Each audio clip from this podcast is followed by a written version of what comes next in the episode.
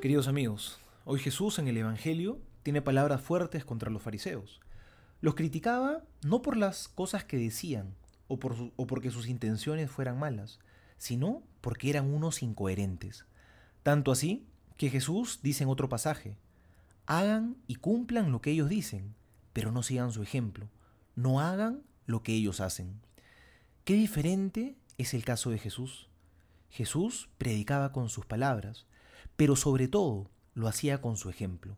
Jesús hablaba con su vida, con sus gestos de amor, con sus gestos de misericordia y de compasión.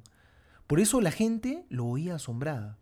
Hablaba con autoridad, decían, porque las suyas no eran palabras vacías. Jesús hablaba con su vida entera.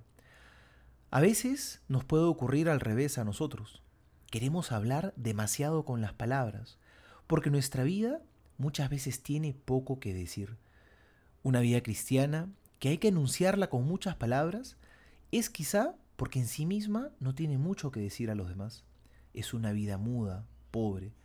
Por eso decía el Papa Francisco, hay que anunciar a Jesús en todo momento, incluso si fuera necesario, hasta con las palabras. Esto no quiere decir que no anunciemos de palabra, todo lo contrario, es importantísimo hacerlo, hagámoslo de todas maneras. Pero lo que quiere decir es que sobre todo hay que anunciar con nuestra vida, con nuestras palabras sí, pero en primer lugar con nuestro testimonio. Tiene que haber una coherencia, tiene que haber una coherencia con nuestras obras de amor, con nuestras obras de misericordia, con la caridad que vivimos con el prójimo.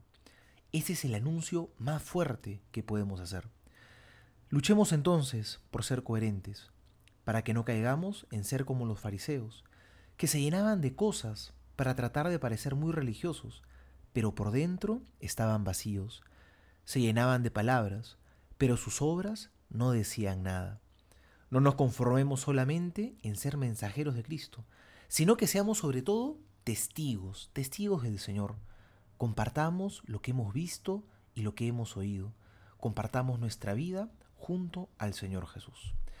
Soy el Padre Juan José Paniagua y les doy a todos mi bendición en el nombre del Padre y del Hijo y del Espíritu Santo. Amén.